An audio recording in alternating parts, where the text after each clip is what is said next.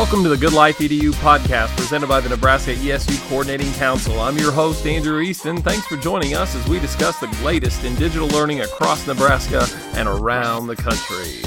All right, like to welcome everybody back for another episode of the Good Life EDU podcast. And today's follow up conversation to ones that we've had kind of ongoing with regards to the PITSCO Gears funded robotics purchase that was statewide. That the first round of devices really went out about a year ago. And so there have been two subsequent rounds after that that have continued to provide robotics solutions to schools across our state as a part of that effort. Uh, and so I'm really grateful to welcome back Preston Fraizer, who is Nebraska's PITSCO Education Advisor, who has been on the podcast before. So if you want to go back and get all the details of, the, of this purchase uh, and the history with these robotics devices, you can definitely check out that episode. But today we also get the good fortune to welcome Dr. Josh Snyder, who is the director of learning at Wahoo Public Schools, and Erik Emerson, who's a middle school science teacher there. And we're going to take this conversation from the statewide level and really focus in on what these devices are doing where they've met both the work at the district and also classroom level. And so, fellas, thank you so much for joining us for the podcast today. I'm really excited for us to have this conversation. And I'm going to start things off with Preston. Preston, since we last spoke with you, what's been going on? Yeah, so a lot of things have been going on. It's it's been a wild ride since um this started it way back in July 2022 when I met Craig Peterson at the ESUCC at the Great Plains Summit there at, at one of the, the high schools in Lincoln. And it's kind of really ballooned. Uh, as we mentioned before, the backstory is mentioned on the previous episode, but really since the first implementation of the first round of funding that went out for the purchase of all these devices, it's really been just getting out and supporting different school districts, supporting the ESUs, going to Nebraska specific conferences, just making sure that these devices and these solutions are getting put to good use within the districts and within the private schools and everywhere that have received these items. We just want to make sure here at PITSCO Education that everyone is getting taken care of and getting supported with the support that they need through the receipt of these solutions. And so one of the events that I went to previously, I think it was in November of 2023. So just right before the new year started, I went to ESU2 in Fremont, and there were probably a, a dozen or so districts there, one of those districts being Wahoo Public Schools.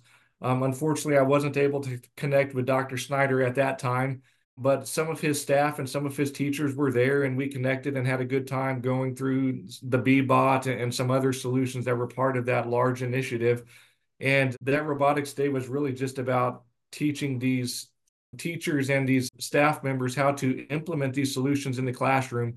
And so we're really trying to focus here at PITSCO Education on doing things similar like that moving into 2024, going to some other ESUs and talking to all of these other teachers and administrators and, and staff members at these districts on how to implement these solutions in the classroom. So, yeah, because the last thing you want is for all of these devices to be purchased and for them to sit on the shelf or to not make their way uh, into the hands of students. And so uh, that's why we're really grateful to have both Dr. Snyder and Erik Emerson joining us uh, to talk a little bit about what this looks like in their district. Because I, because I would assume, and hate to ever do that, but I would assume that they're not alone at being at this stage of the game, where essentially they have these devices now, and through Preston's support and the support of the ESUs, you start to unbox those, kind of figure out what these devices can do, and then you go, okay, now where does this meet the work that we do in support of students? And so I'm going to actually throw things over Dr. Snyder here real quick uh, to maybe set the table for us in terms of having received these devices. What were some of your initial thoughts or aspirations, maybe even as well, you might say,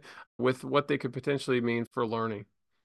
Yeah, Andrew and Preston, thank you. Uh, when we had first heard that there was going to be an opportunity to receive some of these, you know, robotic solutions, the tech, you know, more technologically focused, advanced items, uh, we were quite surprised and also very pleased that it was going to be something that we were going to, you know, be able to get our hands on. So when when we started looking at that, I reached out to Mr. Emerson and and kind of talked through uh, with him and a few other folks uh, within the district. You know, where might we see these being utilized? How might we be able to utilize them? Obviously, with with something like that, you know, filling out a request form or sort of an application process, but uh, with minimal, you know, restrictions, we do want to make sure that we have use for them. We have a plan somewhat in place that we could utilize or you know will support our current programs so once that all kind of got started, we were able to select, you know, a handful of items from the list I assumed it was an approved list, um, maybe that the coordinating council and Pitsco had worked on together. And then from that list, you know, we were able to secure some Tello drones, uh, Tetrix Prime robot robotics kits, some uh, Bee-Bots and smart buddies and some other coding tools that in our district, you know, we're fortunate enough to have people that can support this at the elementary and more middle school, high school areas. So we have several solutions at the elementary and then also at the middle school and high school. Well, yeah, you know, Josh, I'll tell you that was uh, you were referencing these coming through the CC uh, it was kind of a crazy time. And I know Scott Isaacson or Craig Peterson could speak to it even more so than I could, but there was about a three weeks period of time from the time we learned about the initial purchase to when we actually, uh, you know, needed to have those orders in place. And I know there was a lot of like work done by Scott Isaacson at that point.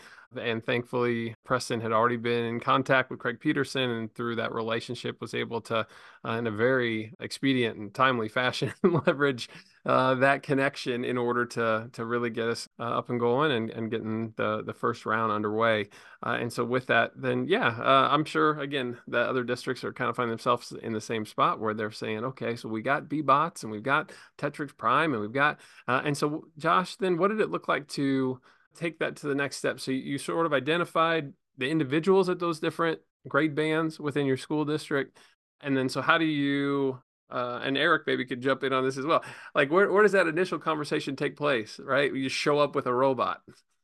Yeah, no, that's the best thing to do is just show up with a robot. You know, it's like bringing treats or, you know, anything like it, it's got to be the right person though, right? So, yeah, I mean, I in terms of decision making process, you know, in in our school district, we want to make sure obviously we're being fiscally responsible. We we, we want to make sure that we're not overstepping, you know, things that we're we would be able to support. We want to see, you know, any kind of materials through a grant like this that would be maximized to their full potential. So obviously to to do that, it's it's fine to have a person, you know, maybe like myself who dreams big and and has these bright ideas and Mr. Emerson could probably talk about that a little bit more if he wanted to.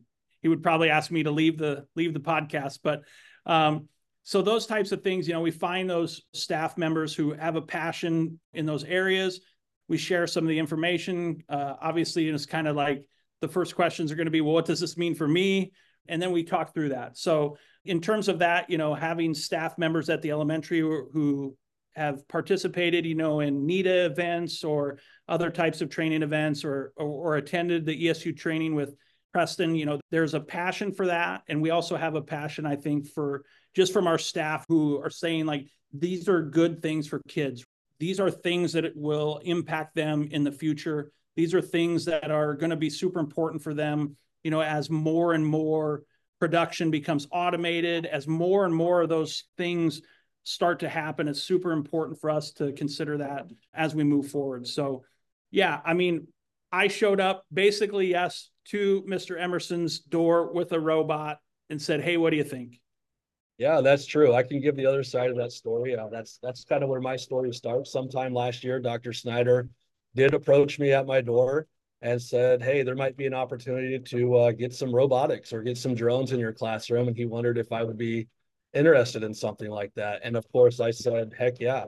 Anytime I can get some hands-on technology in my classroom, you know, I'm going to be interested in something like that. So uh, when they showed up, I was pretty excited and obviously very grateful. And then it was just a matter of time of figuring out where and how we're going to fit it into the curriculum. And and that's something that we're currently working on. And then probably right away, we we kind of treated it as more of like a club participation thing where students would come to my room during study hall or after school and we took the boxes out and did some exploring and that sort of thing. So there wasn't a lot of formality to it right off the bat. This year, I feel like I'm getting a little bit more and more intentional about including them in my weekly lesson plans and the goal is that we're gonna we're gonna spend one class period a week, maybe one week a quarter, and really diving into these STEM activities. Uh, if you can remember back to last year, then as you were, let's just call it unboxing those different solutions, talk maybe to not only your curiosities or the disposition of your students. Uh, I mean, were they like intrigued by those, and then also the process of kind of onboarding to them as well, which I'm sure, like anything, there's a little bit of a learning curve, but recapping what that experience was like last spring, if I understand it right. Yeah, well, we took the uh, boxes out for the first time. They're obviously super excited to to get started and get to work and that sort of thing. And I'm eager to learn along with them. And but once they open the box and see all the parts that are in there, they can get a little bit overwhelmed because there's 300 pieces or so in that thing. And you know, there's beams and brackets and motors and wires and wheels and just all these different pieces staring them in the face. So really, the first thing that we have to do is just kind of organize it uh, take out just the pieces that we're going to need for that specific robot. And then it becomes a little bit more manageable. And Pitsco, to its credit, does a really good job of providing some resources. They really appreciated the helpful videos and tutorials that went along, and that got us started on the right track. Yeah, and Preston, we'll pull you in at this point in time to say what kind of uh, video supports are, are out there, or how have you all been intentional about that? Yeah, great question. And so, as part of this whole initiative and this project, we worked really closely with ESUCC on providing a customized landing slash resource page for everything that was specific to this initiative and this project. It's really just a page that you can go to, and it's going to list out every single solution to where you can go to the product page on our website, see all the different various downloads, the the video resources, um, everything for that specific item and solution. It's also going to list some various webinars on some different implementation strategies that we did with some of the other ESUs. Um, and then also some different conferences that we're going to be at throughout the year, as well as some additional order support and product support information. And so we really wanted to make this resource page a central location for everything ESUCC and GEER funding related, that everything's in one location and easy to get to for the districts and for the teachers and for the administrators and even for the students. And so we really wanted to outline that that strong support, and then also just me um, within the state whenever I can get there from a support perspective to help out along the way as well. And so there's a lot of support from Pitsco for these districts and for these teachers and ultimately the students, which is what we're all here about as well.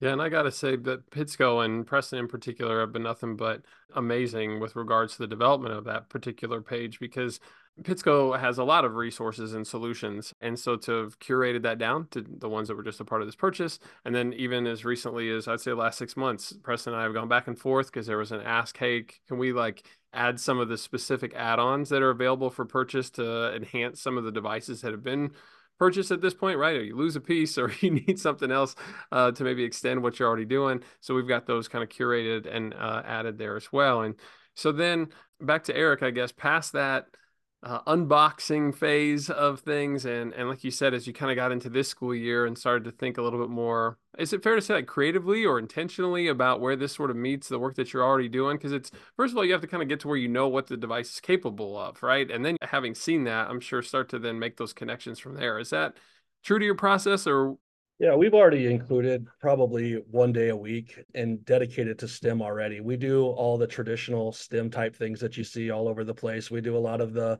marble roller coasters and the towers and the bridges, the zip lines, uh, the catapults, all those things that you see, where you give students a limited amount of supplies and they're required to build those with a certain criteria.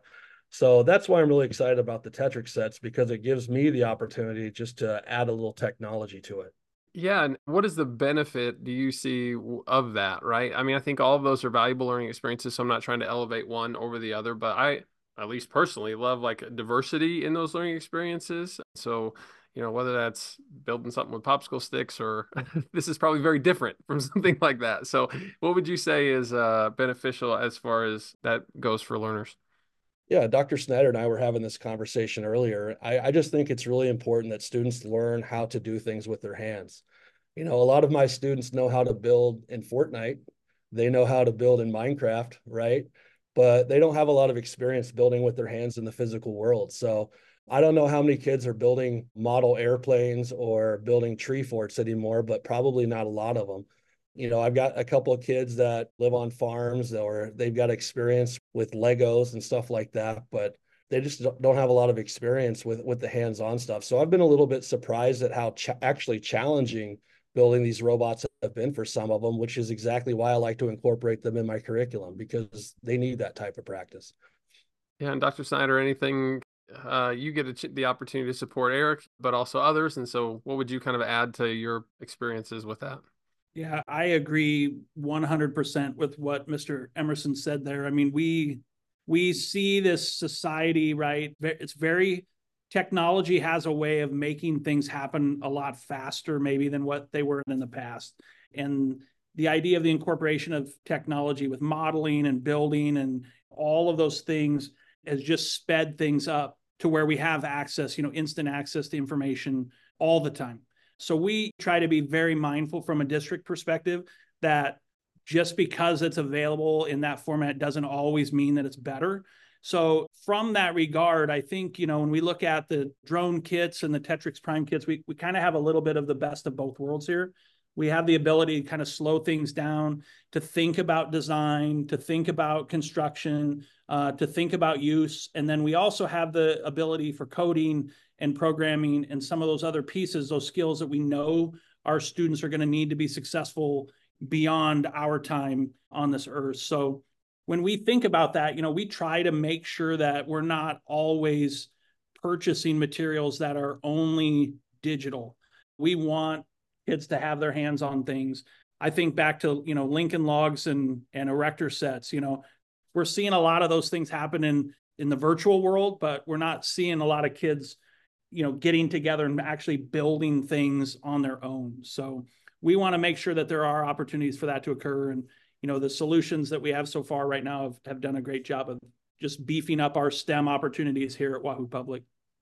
I love that because there is a certain amount of know how, and I would also say grit to working through those processes. Uh, I think of my own son here at Christmas, for example. He's been doing Legos for years, but he got his first K'NEX set and he got so frustrated with that because it was just a different workflow and different materials. And I got to think that it's probably something akin, maybe not similar, but like in the same vein as what you're talking about there, uh, Erik, as far as the students kind of having to work through that almost productive struggle towards actually getting the technology to a place where then you can leverage it for the other things that like the, the coding uh, and and that aspect of what makes those devices valuable to students. And so with that i guess like what have you had the opportunity to do in your class mr emerson that you would say is uh, representation of these devices having an impact? Yeah as you were talking there i was thinking about a lesson that you know we talk a lot about and you were describing what i call resiliency. That's just the you know ability to cope with challenges right? So uh, we talk about it's okay to fail. Failure is something that we learn from. Uh, we talk about this isn't like a playstation where you can rage quit and just drop the whole thing right? We can't hit the reset button when something's not going very well. So uh, we we talk a lot about that as we go through because it is challenging for them like you said. So we have to maintain a positive attitude. We have to view challenges as opportunities and we have to just keep working towards our goals. So we talk a lot about resiliency and and not getting frustrated and, and just keep working towards your goal. Yeah, and for folks that maybe are imagining what this might look like in a lesson, but might need that like tangible example. What's one example of a time when students had used this for a specific purpose or as they've leveraged it for its coding or technological strengths or advantages? Well, I could start off by just talking about the wheelie bot. That's the first one that we are encouraged to build. It's the beginner bot. It's the one that Pitsco recommends that you start with. And it's just a very simple bot with one wheel in the front and two wheels in the back. It's connected together by a frame that the students have to figure out to build. Uh, there's two motors and it has to be wired exactly the right way. It goes forward, it goes backwards, it turns left and right. So it's a pretty basic bot but I will say, like I said, it's it's been surprisingly challenging for the students to do the first time. And as we keep going through this, I know there's two more different robots that you can build within the box. I think it'll get easier and easier for them. Yeah, and so with that, then the you have to kind of get into that coding style of thinking, right? Or you have to plan its steps ahead to do the kind of sequential set of actions. Is that fair to say? Um, yeah, once it's built, then it's uh, hooked up to a controller. It's a remote control that has two joysticks on it, and there's there's different ways that you can that you can wire it up. But once it's built, we like to give them a little bit of a, a competition. We like to uh, let them just explore the science room floor for a little bit, and then we have a little competition where we throw an obstacle course out there. So they they practice that for a bit, and then we we keep track of who had the fastest time. But on top of that, there are always students that get done a little bit earlier. And what I like to do is just encourage them to use some creative thinking skills and create some modifications that they like to add to it. So we've experimented a little bit with how to increase and decrease the turning radius of the robot, how to speed it up. They often like to just try to make it look cooler. That's another thing that they like to do as well. Well, that's fun. And I, uh, uh, in the midst of that, too, know that there have been conversations at the ESU level, at least, about creating some resources that could make some of the connections necessary between what these solutions are capable of doing and our standards. Uh, and not necessarily as any sort of like mandate, but more so as just a suggestion. And I think sometimes by providing examples, it opens up avenues for people to cr- think even more creatively about the possibilities. Uh, and so I know Dr. Snyder is something that you all have been thinking about as well. And so can you maybe speak a little bit to where you're at in that process? Yeah, absolutely. When we first started the, the conversation, I mean, I've, it seems uh, relatively straightforward that you would say, oh, this is a place where we would make great science connections. You know, math connections obviously also fall into that same realm. Um, h- however, I mean, beyond those connections, I mean, we we always look for those connections that directly fit. The hard, and I think Mr. Emerson would verify this statement here, but the hard part is oftentimes uh, from a teacher in the implementation phase or the carrying out how we're going to utilize that is they have maybe prescribed or adopted material sets or curriculums and the kits that we're that we're using now maybe aren't specifically embedded within that. There's not like a logical place where it just says insert use of drones here right? So we as educators have to take that opportunity to kind of step outside the realm and i know you know erik mentioned this with the students but from my standpoint i mentioned this with staff you know it's like it's okay to go slow, but we have to just keep going, right? We want to keep moving forward. There's no risk-free decisions, right? There's always going to be some some level of risk in any decision that we make. And I told Erik, I said, I was talking to some other group of people about something else, and there was this great quote that said, uh, "Don't let perfect get in the way of progress."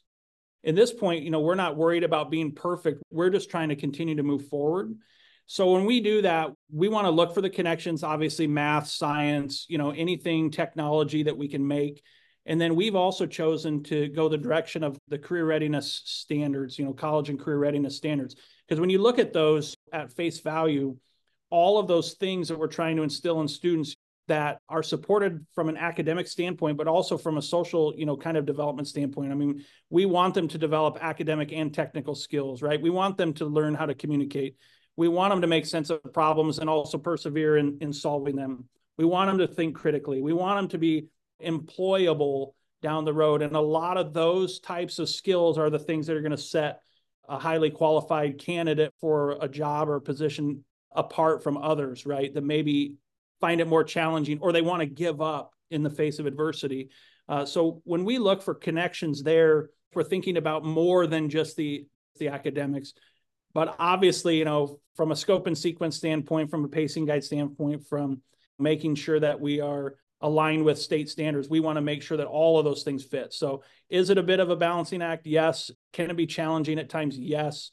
But I would challenge Erik to find ways to, you know, make that fit or for us to work together to find ways that logically it makes sense for those tools and devices to be used. I mean, that's that's just where we're at. Uh, that might not be where everybody is. In some some places, they might not be be capable of doing that. In that case, then we might need to step back, you know, and say, okay, what is the connection with science? Math, there are tons of connections mathematically here, right?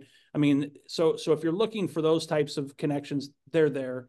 But you know, I applaud Preston for his team's approach and his approach, you know, with supporting that. He's constantly looking to help us he's reaching out to see how things are going, to see if there's anything that, that we need, and also knowing that the the survival, I would say, of a project like this, right? Like the success of a project like this is going to be based on how people like Erik or myself or other teachers make connections and they solidify those with things that are like tangible, like things that they can achieve with kids. And the faster that happens, right? Like the more momentum that's going to occur, and then once that momentum gets going, then it's right. It's really easy to start implementing those things and keep them keep them off of the shelf, you know, gathering dust. You know, and it maybe is an oversimplification to say that I do believe there to be an art and a science to teaching. And the science sometimes is what our materials, I think, predominantly bring, and the art becomes a little bit of what's incumbent upon the educator to do in their local context and with their particular content area and grade level and uh, as a result of their experience and in part in, as a result of who they are right? Erik's someone who's yeah give me the drones. Like and that might not be another teacher down the hall but when when you start to find the relationship between those two pieces the art and science and you use the word balance i think josh when you were talking about it i think there's a place for that and i think there's a challenge that comes with that whether you are uh, trying to implement UDL strategies into your materials, or you're trying to figure out how AI technologies can enhance or support the things that you're doing there's a initial need i'll play off of ai for a second to learn out how to interact with the chatbot and you have to figure out what it can do what it can't do and you tinker and you experiment and i love that you know preston both in his support wherever he's needed i mean preston uh, and pitsco have been great about just uh, showing up whether it's at conferences or esus or with districts uh, to step in that space to make sure that, that that's not the barrier uh, and then there comes a point where, yeah, here in Nebraska, in our local context with our materials, uh, as you mentioned there, the next step then becomes, hey, let's really try to align this uh, with the work that we're doing and see where it makes sense and, and maybe where it doesn't. And regardless, like to make sure that we're getting started. Uh, and so with that too, I know I've had conversations with Dorian Avey at the Department of Education saying, hey, can we start to think about maybe trying to come up with a project to bring teachers around an effort like that so we can kind of work better together. And um, so we're certainly having those conversations. Our ESU colleagues have kind of called for some of that too. And so I certainly want to recognize that. And that's something that we're we're working on.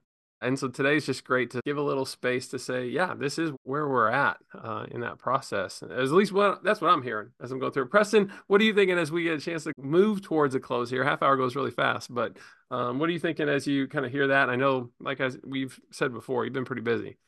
Yeah, I love this. This conversation has been great. I've heard resiliency, I've heard grit in this conversation, and I like to say that here at Pitsco, we like to provide a medium to allow students to learn how to fail and so with our solutions and that's that's what it's all about here at, at Pitsco that's what it's been about since 1971 when we opened the doors and have been around for 52 years is teaching students how to fail through hands-on learning. And so this conversation is has been great. Um, for me personally i'm i'm going to be in the state of nebraska a lot. I'm going to be living the good life from that standpoint. I'm going to be going to some different ESUs. I'm going to NETA in March um, in Omaha. I'll be at the Nebraska Career Education Conference in June in Kearney, the admin days in, in June as well in Kearney, I believe. And so I'm going to be in the state a little bit coming up. Obviously, January has been a little dicey in the Midwest from a weather perspective. And so I haven't been able to get out as much as I had wanted to, but that's definitely going to be picking up. I think one week in April, I'm going to be at three different ESUs, ESU 16, ESU 11, and ESU 13 for one of those robotics days that we've done at, at Fremont. I think three in, in, in four days in, in a week in April. And so I'm here to support. I'm going to be in the state, going to be at conferences. Um, my contact information is on that resource page as well. And I just want to be there from all over we were all together as a, as a team here to help these students learn how to get these career ready skills so that they can be future employees of an organization somewhere else. That's what we're all about. So. Uh, and Dr. Snyder, I know you all have efforts within Wahoo Public Schools uh, that you're looking to bring forward with these solutions. Yeah, absolutely. I mean, I I think as Mr. Emerson so eloquently stated earlier, uh, it is really about making sure that we can provide experiences. You know, we we say our mission and vision is inspiring our students to thrive. And when we look at that, you know, right, it's it is really hard to thrive if we want to rage quit, right? It's really hard to thrive if we're not very resilient. It's really hard to thrive if we don't know how to work productively within a team.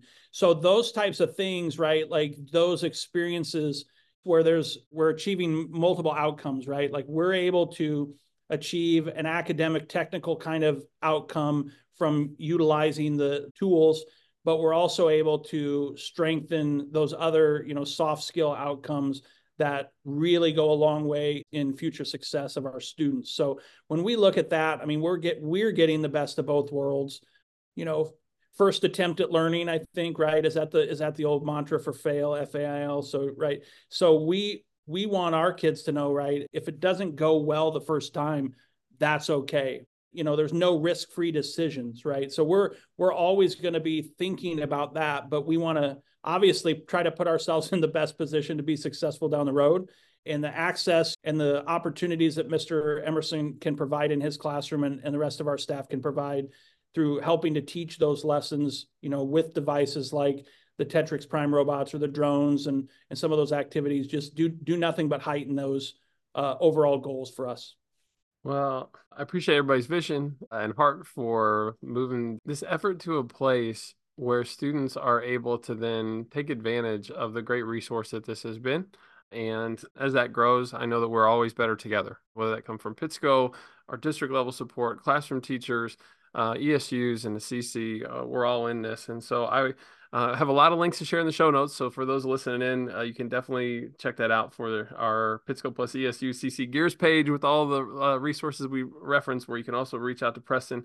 Uh, if you're interested in just uh, sharing your story or letting us know that you're interested in collaborative efforts moving forward for making connections between this and uh, materials, uh, certainly reach out uh, to me. I'd be really happy to learn about what's going on and, and hopefully add you to a growing number of folks that are in an effort to support this at this next phase of where we're headed.